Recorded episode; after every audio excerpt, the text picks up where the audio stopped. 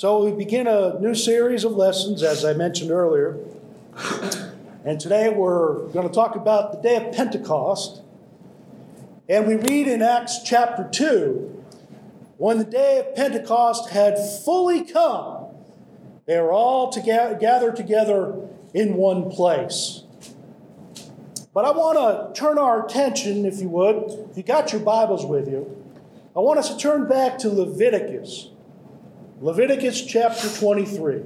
So, Genesis, Exodus, Leviticus, the third book of the Bible. Leviticus chapter 23.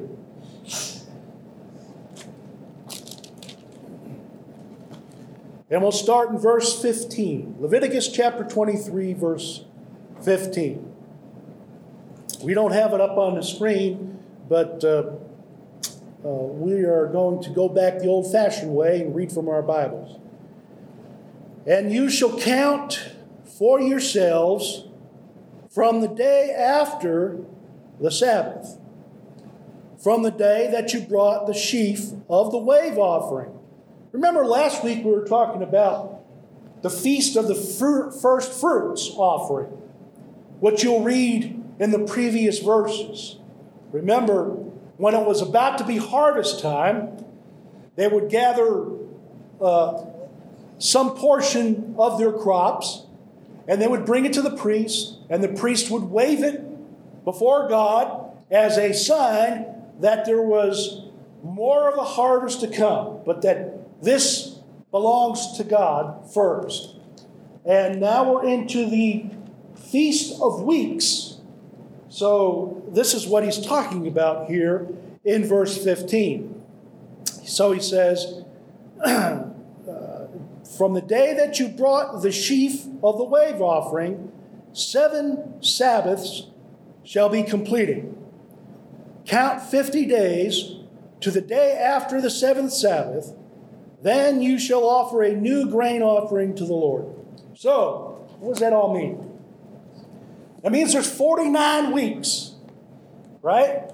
And you count beginning the day after the Sabbath. So that would be what day? The first day of the week, right? The seventh day was the Sabbath. So the day after the morrow, or the day after the Sabbath, the morrow after the Sabbath, you begin counting seven Sabbaths. So seven times seven is 49, plus the day after tomorrow, which you begin, is 50. That's the Feast of Weeks. The funny thing is, is you can't read the word Pentecost here in this passage because the word Pentecost, Pentecoste, is a Greek word, right? And of course, the Old Testament was written in Hebrew. So you're not going to find a Greek word in the Hebrew text. But you will find it in the New Testament, and it means 50th. Just means 50. 50 days. And so, hence Pentecost, 50 days. So we're dealing with that here on the day of Pentecost, 50 days after the first offering. Christ. And now we're going to begin, uh, as Luke writes, when the day of Pentecost had fully come. Had fully come. They're all together in one place. So uh, that's the, the idea where we get the word Pentecost from and what it means. Uh, we were talking about this yesterday. Uh, the idea that the Greek has word pictures to it. So a Greek word gives us a representation or a symbol that helps us explain the word. So Pentecost Day is 50, and it's applied to that day, the Feast of Weeks, Pentecost, and we get that idea now. Now it means a little bit more to us with that understanding. So, as we consider more on Pentecost, we find that uh, in, uh, I got a book in my library. It was written by J.D. Bales, who was a professor at Harding University in uh, Searcy. And uh, he wrote this book. he entitled it The Hub of the Bible. And it's a, a book dealing with just the, the analysis of Acts chapter 2. And he called it the hub of the Bible because what's the hub? It's the center, right? The hub cap of a wheel is the center of the wheel. And so it's the hub of the Bible. Most passages in the Old Testament point toward that day, the day of Pentecost. And most passages that we read about in the New Testament point back to that day, the day of Pentecost. And so the day of Pentecost is a significant day. Not only is a significant day for the Jews, but it's a significant day for you and me. Because it's the day, it's the birthday of the church.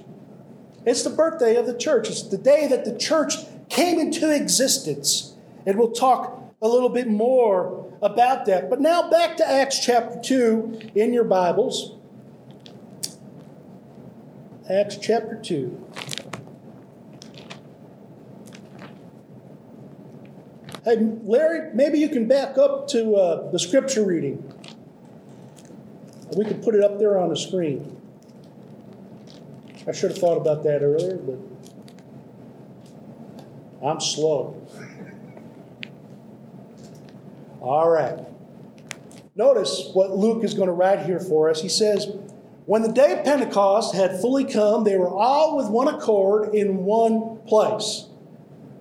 And he's talking there about the disciples, that is, the apostles. The antecedent of that word, they were all, they, refers back to verse 26 of chapter 1 the apostles. They, the apostles, they were all with one accord in one place, and suddenly there came a sound from heaven as of a rushing mighty wind, and it filled the whole house where they were sitting. Then there appeared to them divided tongues as of fire, and one sat upon each of them, and they were all filled with the Holy Spirit and began to speak with other tongues as the Spirit gave them utterance. So here we have a fulfillment of not only what Joel had promised, but also what Jesus had promised. You remember back when Jesus was baptized by John in the Jordan, at his baptism, John had said that I baptize you with water, but there is one greater than I who will come and baptize you with spirit and with fire. Right? Then we come into Acts chapter 1, and we find that Jesus is talking to the 12, and he tells them, he says, Listen, remember what John said? He goes, I will come and I will baptize you in the Holy Spirit. He leaves out the other portion. He doesn't say, and with fire. Because fire is punishment, fire means judgment. And so the general expression that was made in Matthew chapter 3, Luke chapter 3, dealing with uh, the baptism of Christ and what John said there, deals with a general statement that made application to the apostles. The promise was for them, and Jesus applies the promise of being baptized in the Holy Spirit to them and to them alone.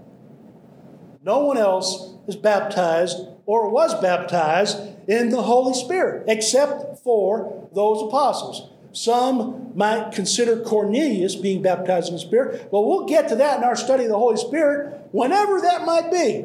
But I encourage you to come to that study whenever that starts up, uh, uh, and we'll have uh, a full dealing with that. But in the meantime, Jesus was the one who was going to administer Holy Spirit baptism, and he was going to do that with the apostles.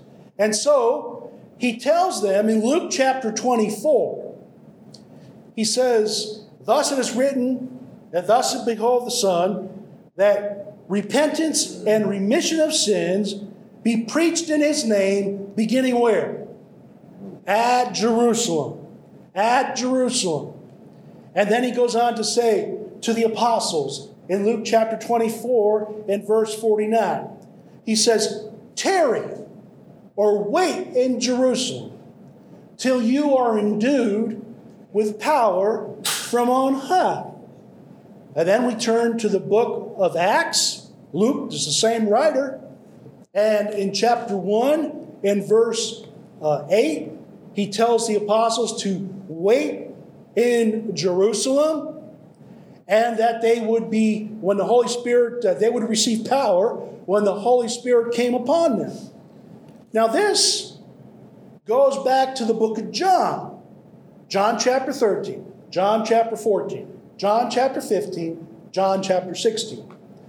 That is Jesus with his apostles in the upper room on the night he's going to be betrayed, on the night before his crucifixion. It's called the Upper Room Discourse. And it's an intimate occasion with Jesus and the eleven. Judas has gone out to do what Judas was going to do. So we have the account of Jesus with the eleven, and he's preparing them for his departure. And they still don't understand it. And then he says, I'm preparing you. I'm not going to leave you as orphans, but I'm going to send you another helper, the Holy Spirit. He will guide you into all truth. That goes back to the promise made in Matthew 3, uh, Matthew 3 and Luke 3. The idea of being baptized in the Spirit. So at the end of Luke's gospel, he says to the apostles, Wait in Jerusalem for the promise of my Father, where you will be endued with power from on high. And then we come into Acts chapter 1. What's he say? Beginning in verse 4 And being assembled together with them, he commanded them not to depart from Jerusalem, but to wait for the promise, same promise of the Father in Luke 24.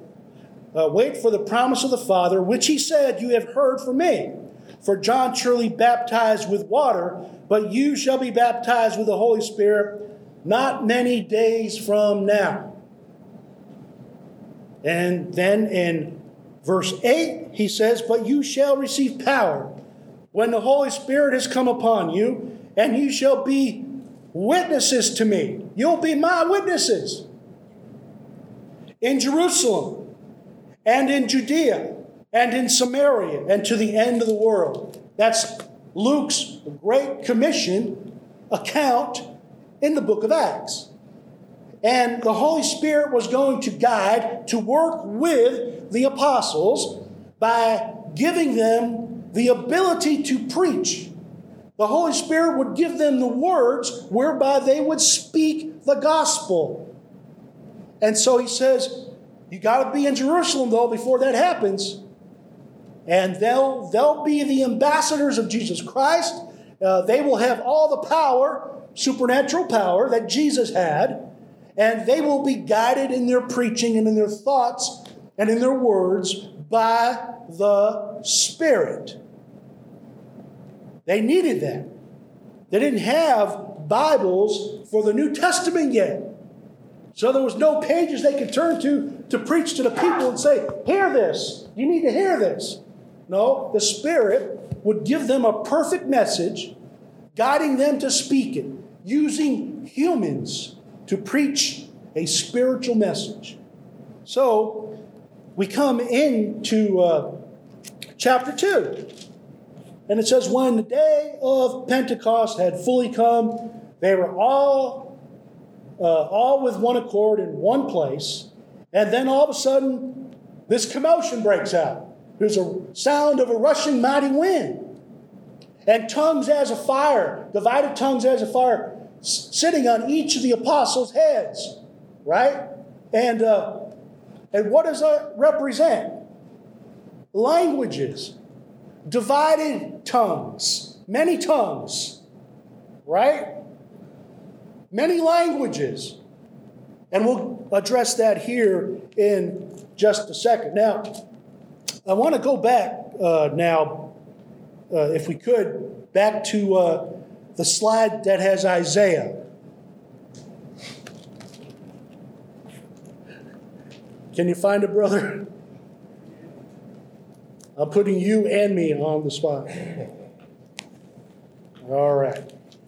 Now, it shall come to pass in the latter days, last days, same thing, that the mountain of the Lord's house shall be established on the top of the mountains and shall be exalted above the hills, and all nations, all nations, uh, there were there was every nation under heaven gathered in Jerusalem for Pentecost. So all the nations, every nation are there. And he says, and all the nations shall flow to it. Many people shall come, and they'll say, Come, let us go up to the house of the God of Jacob. He will teach us his ways, and we shall walk in his paths. For out of Zion shall go forth the law and the word of the Lord. So we're going to go to the house of the God of Jacob, the house of God. He's talking about the church, right? He's talking about that kingdom. Remember in Mark chapter 9, verse 1, Jesus said this. He says, There are some standing here today who will not taste death. You will not die till they see the kingdom come with power. Now, the day of Pentecost is fully here. The promise of the Spirit being filled. These apostles are being filled with power, being filled with the Holy Spirit, and they began to speak in other languages to accommodate all the nations that were there that day on the day of Pentecost for that feast, and they're going to preach to them in their own languages. We come to this passage sometimes and people say, well, uh, is the miracle about the speaking or the hearing? It's about the speaking. The emphasis here is that you were speaking in other tongues, not on the audience hearing. So if you were from Rome and one of the apostles were turned to you and start preaching to you in Latin or Italian, then you could understand the message. That's not a miracle. So if someone was here from India and they and they didn't understand English, and all of a sudden Don stood up and he started talking Indian, right? And they could understand the message by his preaching. So it was that day. Uh, so they're preaching to the people there, and uh, but you're going to say, well, weren't there 15 nations and only and only 12 apostles? Yes, but that doesn't mean they had to hear preaching at the same time. Uh, maybe Peter or another apostle uh, took to the other crowd a little bit later. Uh, so it's not out of the realm of uh, understanding when it comes to that. So the house of God. Where else do we read about the house of God? 1 Timothy chapter 3, verse 15, right? He starts, he tells us, he says, that you ought to know how to behave yourselves in the house of God. You know, when, when I was little, uh, when we were kids growing up, and I'm sure all of you, uh, the preachers and the elders would, uh, when the when the young kids were getting out of control, they'd have to say uh, to the kids, "You need to learn how to behave yourself in the house of God." And we call this the, the house of God, but he's not really referring to the building. He's referring to the church. Now, a lot of people think the church is the building, but the church is not the building. The church is what? The people, right? We, we messed up when we were growing up, and they said, uh, here's a church, here's a steeple, open a door, and here's all the people. I can't do that, but you, here's the church, and then here's the people. No, here's the people, which is the church. Uh, the ecclesia, the called out ones. That's church. So he says, You learn how know how to behave yourselves in the house of God, which is the church, the pillar and ground of the truth. So uh, the house of God, the church, would be established in the high mountain of Zion. Mount Zion. And Zion was the uh, the sacred name of the city of Jerusalem, the city of David. And there, uh, the house would be built. But also notice, he says, and we shall walk, or he will teach us his ways, ways. And we shall walk in his paths, paths. For out of Zion shall go forth the law, law, and the word of the Lord from Jerusalem. Word. So what do we got? We got ways, paths, law, word. Same thing, same message, all different words describing the same message being preached the gospel. And Peter and the rest of the apostles that day began to preach the first gospel sermon to all the people gathered there that day on the day of Pentecost. And so there's a lot of uh, things going on here because he says uh, in uh, Act, or going back to uh, Isaiah, he says, Now it shall come to pass in the last days, the latter days, the last days. Now, if you go back to Acts chapter 2 in uh, verse uh, 17, it says, And it shall come to pass in the last days, says God, that I will pour out of my spirit on all flesh. And so, uh, what we have here is we have nations, nations, right? Nations in Isaiah, nations here in Peter's sermon. Uh, we also have here the last days being contemplated. They were contemplated 750 years before Pentecost in the book of Isaiah, and now they're being contemplated the very day of Pentecost, uh, the last days. He didn't say last day, but last day. So there's a period. We call that the Christian dispensation or the gospel dispensation. You have three dispensations of time divided in the Bible. You have the patriarchal system or age, dispensation. Then you have the Mosaic age, dispensation, era, however you want to call it. And then you have the Christian dispensation or gospel dispensation. And we're living in those last days.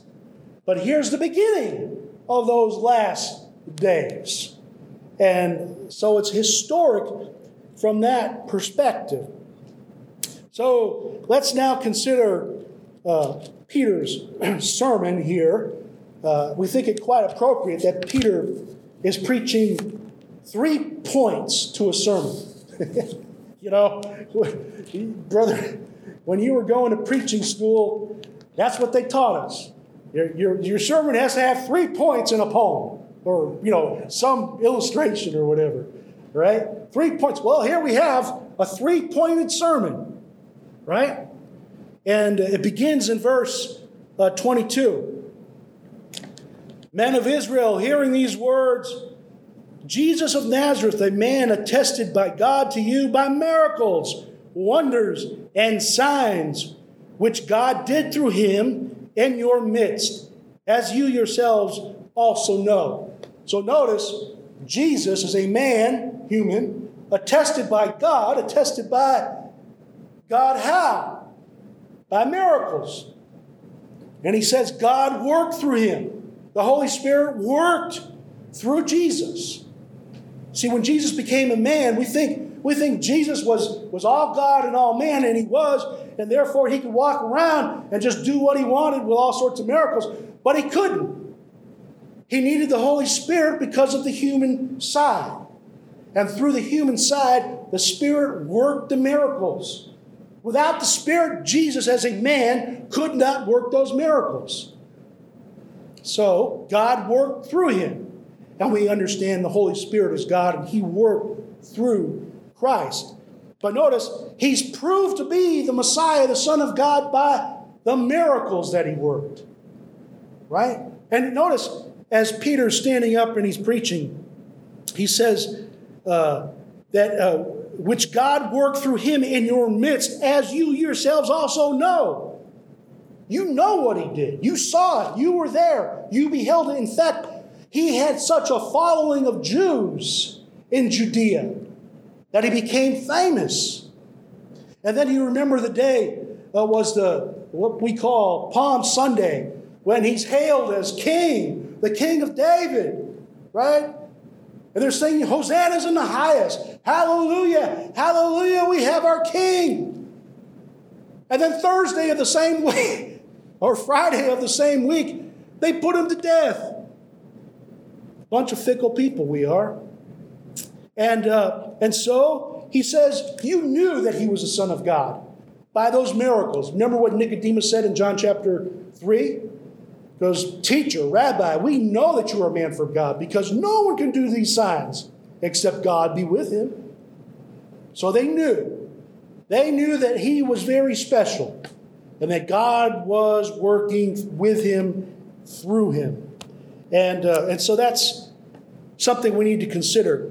But the second thing is that he was proved to be uh, the Son of God or the Messiah by the resurrection of the dead. Notice he says, Him, Christ, in verse 23, being delivered by the determined purpose and foreknowledge of God, you have taken by lawless hands, have crucified and put to death, whom God raised up, having loosed the pains of death, because it was not possible that he should be held by it. And then he starts quoting Old Testament scripture, Old Testament prophecy about the rising of the Christ and how his body would not decay. So now we're into the third point that Peter's making here that he was proved to be the Son of God, the Messiah, because he fulfilled the prophecies of the Old Testament. And when you read further through Acts chapter 2, there's a number of Old Testament passages that Peter's quoting. And uh, just he's like spitting them out, boom, boom, boom, boom, boom, boom, boom, in repetition form. Uh, and, uh, and so we don't have time to go through all those, but you can look at those a little bit later. And so, 50 days earlier, these same Jews were walking by Jesus hanging on the cross, and they're spitting at him. And they're blaspheming him in his name. And they're saying all kinds of vile things about him. And of course, you know the story. He was brutally beaten beforehand. And then he had to carry that cross. He needed help to carry it. And then finally, he was nailed to that cross. And now he's dying from asphyxiation by hanging on the cross. And people passing by, young and old alike, blaspheming him and spitting at him. And, uh, and so 50 days earlier, that's a picture of the hard hearts of the Jews.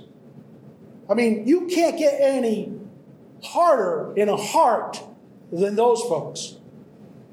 But now, because of this preaching that Peter's doing on the day of Pentecost, we're seeing hearts melt. We're seeing hearts being softened. And they just realized and it all just dawned on them when Peter said, Therefore, let all the house of Israel know assuredly that God has raised this Jesus, whom you crucified, as both Lord and Christ. And when they heard that, you know their response. Men and brethren, what shall we do? We, we are now understanding we have put to death our Messiah, our anointed one, the Christ, the one that was prophesied, the one that Peter laid out with three points. We put him to death. What can we do? And you know the response that Peter gave. See, we often think about chapter 2 of Acts as being all about baptism. It's not. Peter's preaching about Jesus. And I want us to think about that because in verse 22, what's it say? Men of Israel, hear these words Jesus of Nazareth. Verse 22. And then go to verse 36, where he closes out his sermon. Therefore, let all the house of Israel know surely that God has made this Jesus is preaching about Jesus. And then they realize they're murderers. They killed Jesus. And now And now, being led by the Spirit, Peter gives them the remedy. Repent and be baptized, every one of you, in the name of Jesus Christ, for, ah, for the remission of sins. What do we have to do? Peter says, repent. A lot of people stop right there. That's all you need to do is repent because that's part of faith. But Peter says, repent and be baptized. That's what you need to do. Well, what's the purpose? For, for what? The remission of sins. To remit. You know what it means to remit?